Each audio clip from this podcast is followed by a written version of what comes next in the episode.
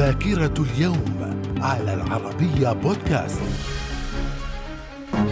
أهلا بكم ومن ذاكرة السادس والعشرين من سبتمبر في العام 1087 ويليام الثاني يتوج ملكا لإنجلترا خلفا لأبيه ويليام الأول ويحكم حتى العام 1100 في العام 1580 المكتشف البريطاني السير فرانسيس دريك ينتهي من الطواف حول الكرة الأرضية. وفي العام 1807 جلاء الإنجليز من الإسكندرية بعد محاولتهم احتلالها من أجل تأمين قاعدة بريطانية الوطنية من الذاكرة. في مثل هذا اليوم السادس والعشرين من سبتمبر من العام 1937 اغتيال الحاكم البريطاني لقضاء الجليل في فلسطين إي أندروز على أيدي مجموعة من أنصار عز الدين القسام. في العام 1938 بدء اجتماعات ميونخ والتي استمرت حتى الثلاثين من سبتمبر وفيها أذعن رئيس وزراء المملكة المتحدة نيفيل تشامبرلاين ورئيس وزراء فرنسا إدوارد دلاديه لمطالب مطالب أدولف هتلر وبينيتو موسيليني من الذاكرة.